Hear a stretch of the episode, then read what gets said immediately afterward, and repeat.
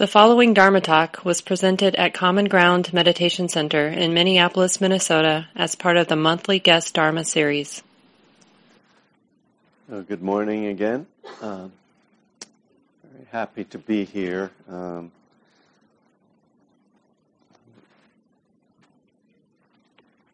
very appreciative that Mark has supported my work for the last 10 years and uh, I'm always moved by the power of this community, the strength of this community, the sangha, and the the amount of involvement of volunteers and um, just the way it's supported by people's generosity, and really a, a great example of, of the Dharma in action.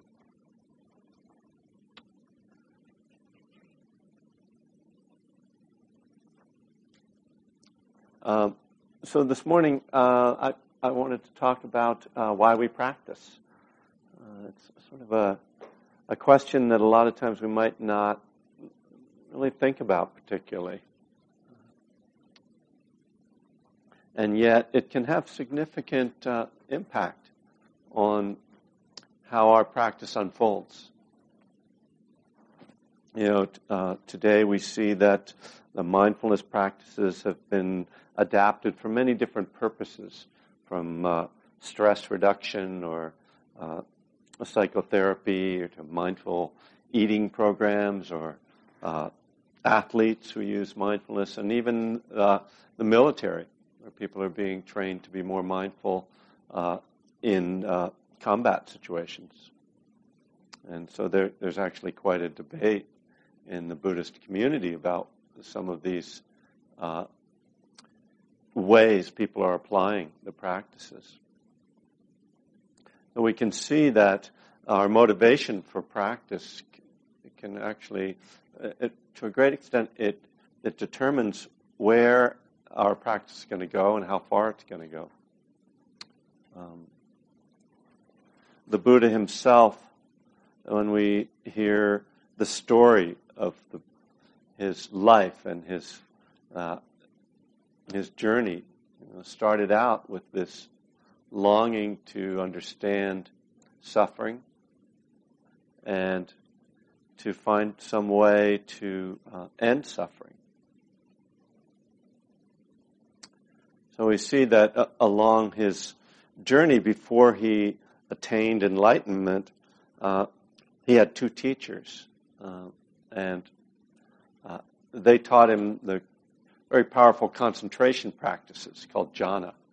And each of those teachers found him to be an excellent student, not surprisingly, uh, to the extent that they each, at a certain point, asked him to join them as teachers. They uh, said, I've, I've taught you everything I know. And uh, so now, why don't you join me? And, and we can lead the community together. And the Buddha refused both times because his motivation for practice was not satisfied by what he'd attained through those concentration practices. What he wanted was to be free from suffering. And what he found was that when he was in these states of concentration, these deep states of calm and peace, there was no suffering. But when the bell rang, it came back. So it wasn't a solution. So we can see that had his motivation been to simply have a very rich meditation experience, then he might not have attained what he did.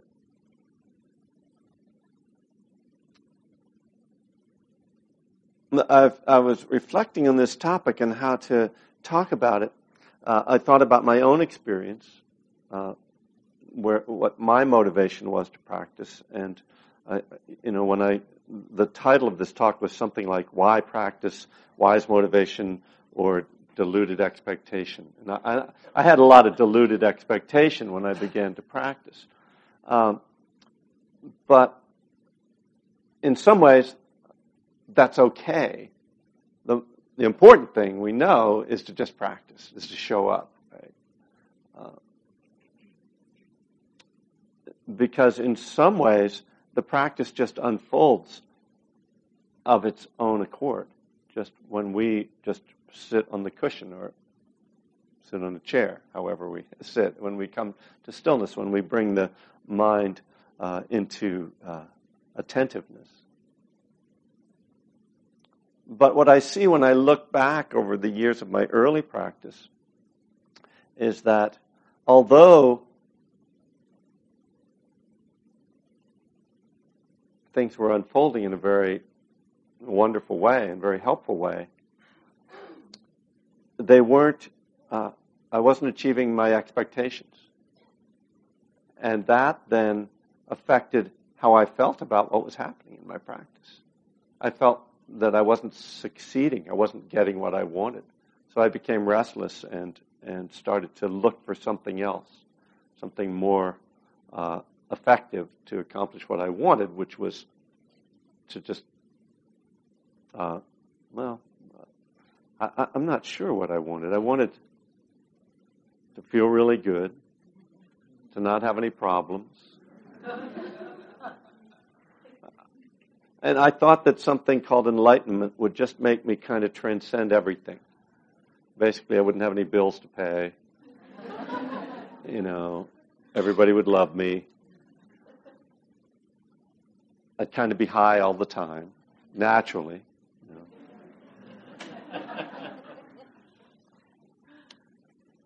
And so, you know, I, I went on a three month retreat, which was very powerful and transformative in many ways, but at the end, I hadn't gotten that. And, uh, and so over the next couple of years, I kind of drifted away from practice. It wasn't until I got sober that I kind of reapproached my practice and started to uh, look at different purposes. I said I wasn't going to give a talk about the 12 steps. That doesn't mean I'm not going to refer to certain 12 step concepts. Uh, just so, uh, because just as an example of a motivation for practice, the, the 11th step says, we sought through prayer and meditation to improve our conscious contact with God as we understood Him. Problematic right there, but praying only for knowledge of His will for us and the power to carry that out. Well, if we can put aside the sort of sexist and, and theistic language, I don't know, what are we left with? Uh,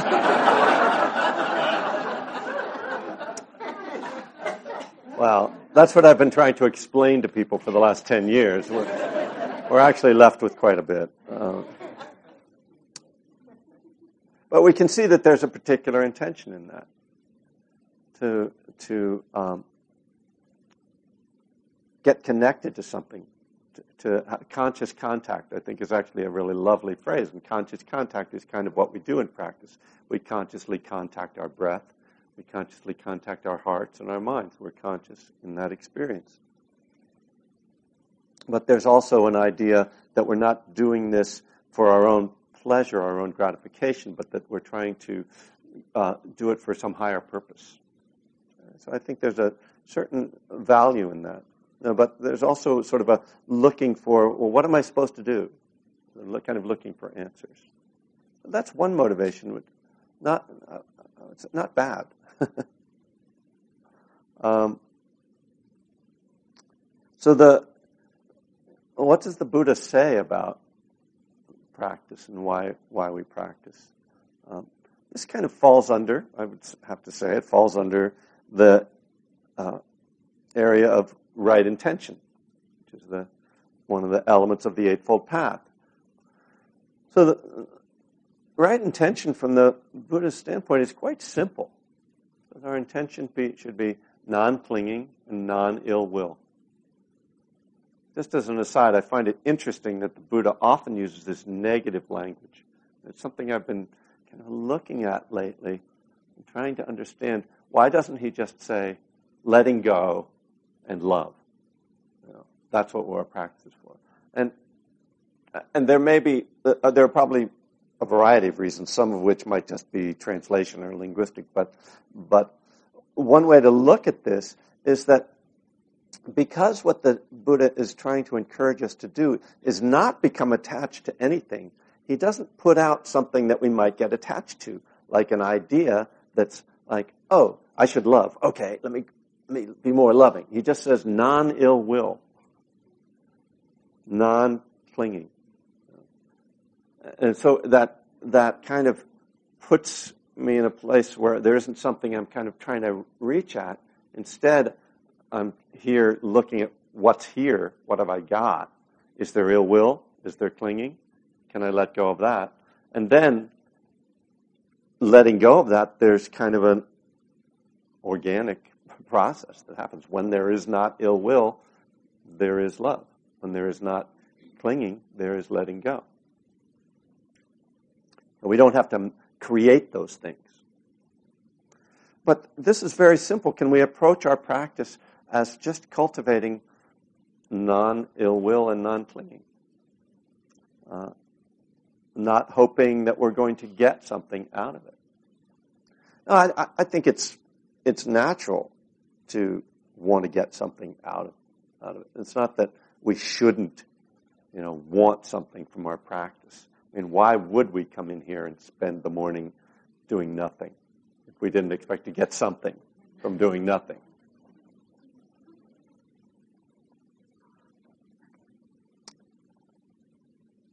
You know, I, I actually, when I was uh, in the teacher training called Community Dharma Leader training with uh, with Mark and a group of other uh, practitioners, uh, towards the end of our training, which was about two and a half years, um, some of us gave little talks to the group to sort of to practice and practice giving talks, or we had some theme we wanted to discuss. And so, and I, I gave a talk something uh, that was something about this theme, and and said that I thought everybody came to practice out of their own suffering, and I was corrected by some of my fellow community dharma leaders who said they didn't come to practice out of their own suffering, but that they came to practice out of their own longing to understand something and that, that reminds me of the, some of the people in the 60s, people like Ram Dass who, you know, were experimenting with LSD and, um, and became interested in consciousness and, and said, wow, you know, maybe instead of using a drug, there's a way to do this naturally. And so, uh, you know, there was a, a large contingent of people who were motivated by this search for, I guess we could say truth, but also just to understand human consciousness. And that, you know, he was a psychologist. Right? So we see that that's a large thread of, of practice coming through that uh, approach. So when there's that motivation, we look for, oh, what can I do with this? You know, wow, i am learning something about consciousness. How can I how can I apply that? Um, so, you know, when we look at then the Buddha's life, I'm hoping this is going to make sense all as one thing, but I'm not sure. Um, when he has this breakthrough you know, that we call enlightenment, he's kind of sitting there. It's interesting when he describes this experience. It's, it's this moment I find very interesting that he's sitting there having had this breakthrough and, and kind of sitting in the bliss of non ill will and non attachment, non clinging. Just a total peace. And really, the, at that point, there's really nothing to do. There's nothing more to do. And that's, that's actually one of the phrases that goes with the enlightenment experience. Now, what's done, what needed to be done is done. So there's really nothing more for him to do. He can just kind of sit there and wait for the end, I guess, of his life. um, and as the story goes, in the, in the text, he's visited by a god from the uh, Brahma realm for those who don't think there are God, there's a God in Buddhism. There's actually a lot of gods in Buddhism, but we just don't have, uh, you know, our God. And this God says to the Buddha, you know, uh, there are some people who would benefit from this because one of the, the thought the Buddha has been having is this is like so advanced, nobody's going to get it. And if I go out and try to teach it, it's just going to kind of be irritating because they're not going to get it, and I'm going to be trying to explain it, and they're not, they're not going to understand. And it's like, forget it. I'm not going to bo- get bother myself. Why should I? You know, I don't have, I don't need to do that. But this this God says to the Buddha, you know, there are some with just a little dust in their eyes. Beautiful phrase, a little dust in their eyes. Who will benefit. You know, and that you should teach. You should teach out of compassion for those beings. So that then becomes the Buddha's work. So, from what we know of his story, he didn't start out with this motivation that I'm going to save the world, you know. Uh, he started out trying to solve an existential question that he had for himself. But somehow that, once that was answered, something else opened up. And this is really what opens up at the, I would say, let me call it the climax of every spiritual path is it's not about me. It's not about what I want. It's not about my journey. It's about something greater. Because when, when one sees through the idea of self, when, that there is no self to satisfy, then why, why would you spend your life trying to take care of that thing that doesn't exist, you know, and satisfy that thing that's really so uh, ephemeral, transient? And so we see this in every major spiritual tradition that service is the ultimate, you know, purpose. You could say, and yet. starting out with the idea of service. I'm actually uh, teaching an online course right now through the Mindful Schools program, and they have a uh, something called Mindfulness Fundamentals that they uh, teach for people who want to people who want to take mindfulness into elementary schools, which is their main program, but don't have a background in mindfulness practice. They go, okay, before we teach you how to teach, we're going to teach you how to practice. So they have a six week online course.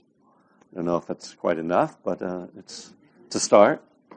And at the beginning of the course, people are asked to uh, post on their forums a little a comment about who they are and why they're taking the course. And I saw that many of the people were taking the course in order to teach it, in order to help other people, in order to pass it on to their children. And I kind of thought, whoa, you know, slow down. Uh, first, you know, address your own practice. To uh, to get out there and think you're going to save the world before before you've sort of really examined yourself in any significant way is is risky, to say the least. Um, it uh, you know it's it's a lovely motivation but but uh, it's kind of getting ahead of yourself. So this this sort of puts us. Uh, I'm not trying to come in here and present you with answers. it's really that's why there were a bunch of question marks in in the title of this talk. Why practice? I don't know. You know, I've had people approach me and say, you know, I want to do what you do. What do I, what do I have to do to become a, a teacher? Uh, well, let me see. Meditate a whole lot. And suffer if you can, you know, if you can manage that.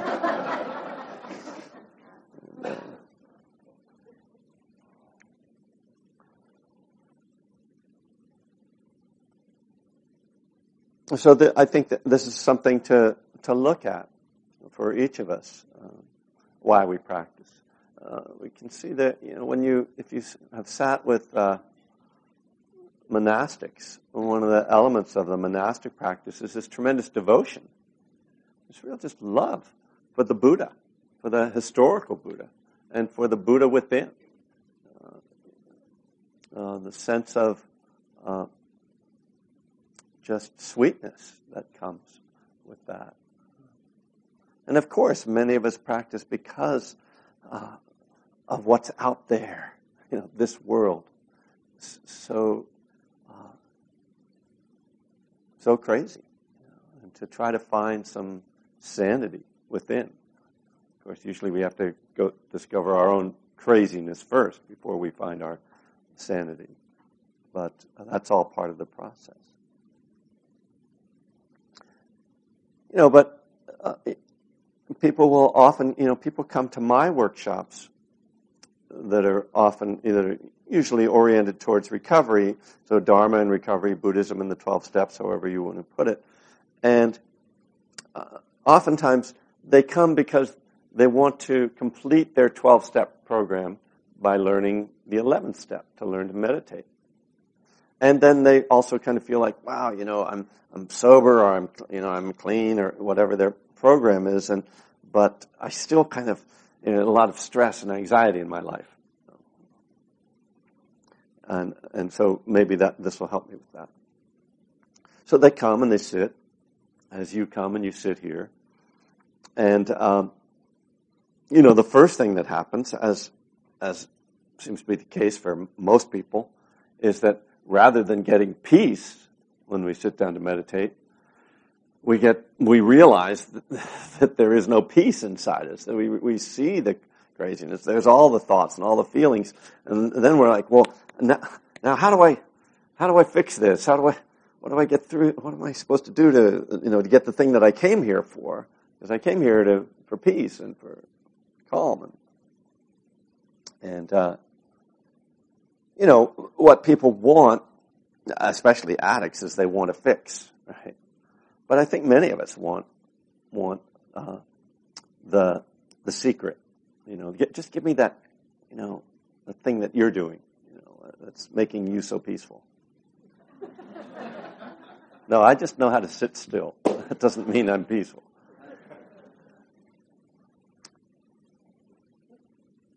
so there's you know, there's there's longing. There must be some trick to this, right? What's the you know? Uh, I'll try this practice. Well, I heard mantras are pretty good, right? Or visualizations. Oh, loving kindness. Oh, that feels good. Yeah, I'll do that for a while. And then you're starting to do love, and then you start thinking about the difficult person. You're like, oh no, let's not do loving kindness. That's not working. You know.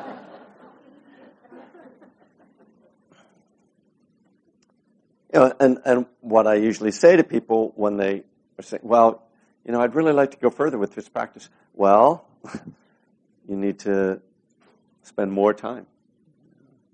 Uh, uh, you know, we live in this instant culture, running faster and faster. I'm just reading the book Flash Boys by Michael Lewis. I don't know if you know him, but he's a, actually a, he lives in Ber- Berkeley, and his daughter was on the same softball team as mine. So gotten to know him a little bit, and a great writer. And, and his this book is about high speed uh, uh, uh, stock um, trading, right? And these people who built a a uh, like uh, some you know you got somebody who's read this can tell me what I'm trying to say.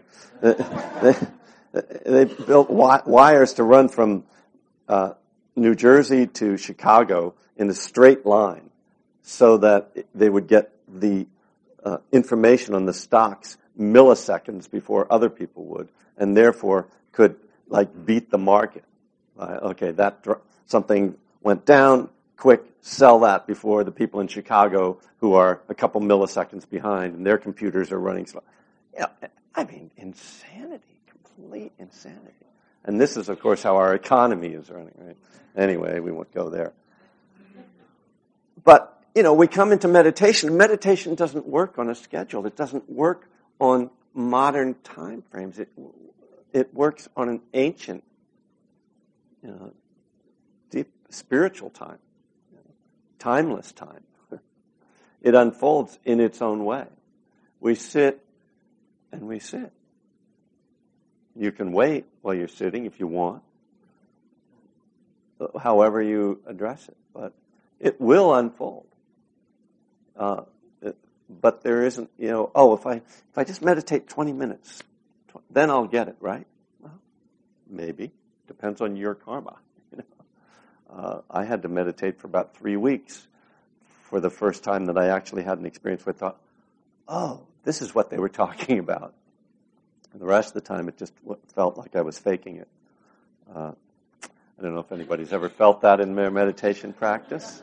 Uh, I'm doing what the teacher said, but nothing seems to be happening. Why is it? What's wrong with me? You're a human. That's the problem. So, uh, it, bringing this quality of, of willingness and commitment and determination to practice, uh, uh important elements of motivation. Non clinging and non ill will. Non clinging to expectations, non ill will towards myself for not achieving my expectations. Being willing to just keep coming back, as we say in the 12 step world. What a challenge. You know, there's a beautiful line in the in Suzuki Roshi's book, Zen Mind, Beginner's Mind, that the, the Bodhisattva knows only only one way. And even if the sun were to rise in the west, he would continue on his way, continue his practice. So I've been practicing now for almost 35 years, and uh, and I just, you know, I just get up in the morning and I go and I do it. And really, I don't know why. I really don't. I, uh, along the way, you know, I've had different motivations. Uh, I'm going to solve this problem. I'm going to have this experience. I'm going to have this breakthrough. Most of that has fallen away.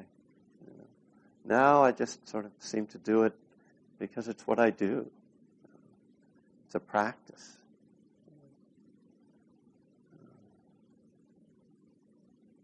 And that seems to be a lot easier. Um, I describe in one of my books, I say the difference between my experience when I'm meditating and the experience of the beginner who's sitting in front of me when I'm teaching is that that person who's sitting there is spacing out most of the time and they're really frustrated about it. I'm sitting here and I'm spacing out most of the time and it doesn't bother me.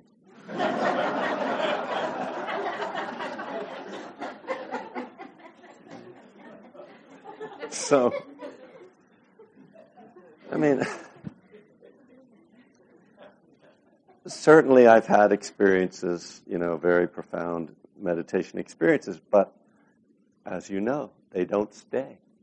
You can't hold on to them. That's non clinging. And if I have ill will towards my experience, then I'm just creating more suffering for myself. I know that the, my practice is as it is because of the causes and conditions that are have occurred leading to this moment and, and that have arrived in this moment. And so there is nothing to do but accept that. If I want to have a deep experience of stillness, I need to spend the time to do that. So, bless you. And everybody. And God bless you, everyone. So, uh, according to the clock, it is 11:30. To take questions, thank you. Sure.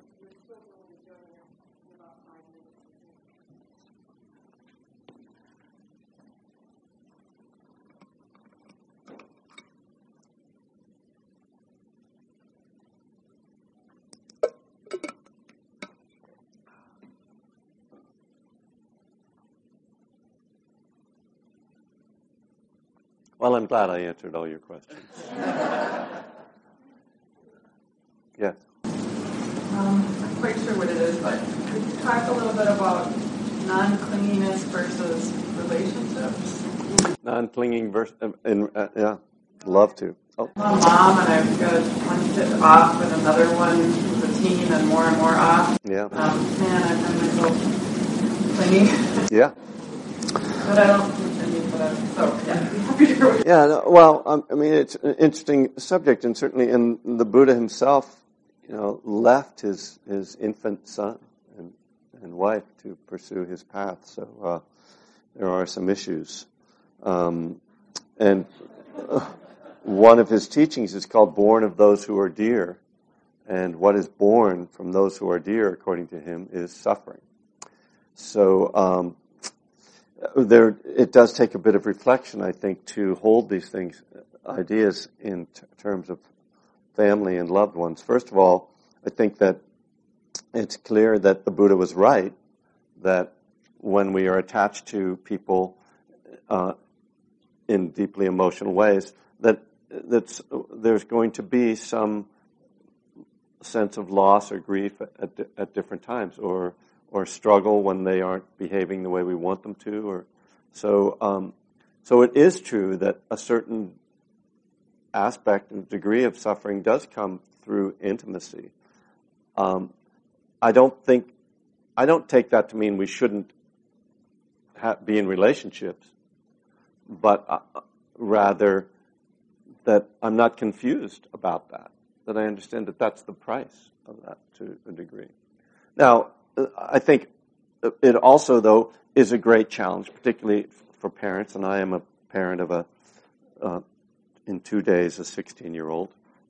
She's only 15 right now, so no matter what she says.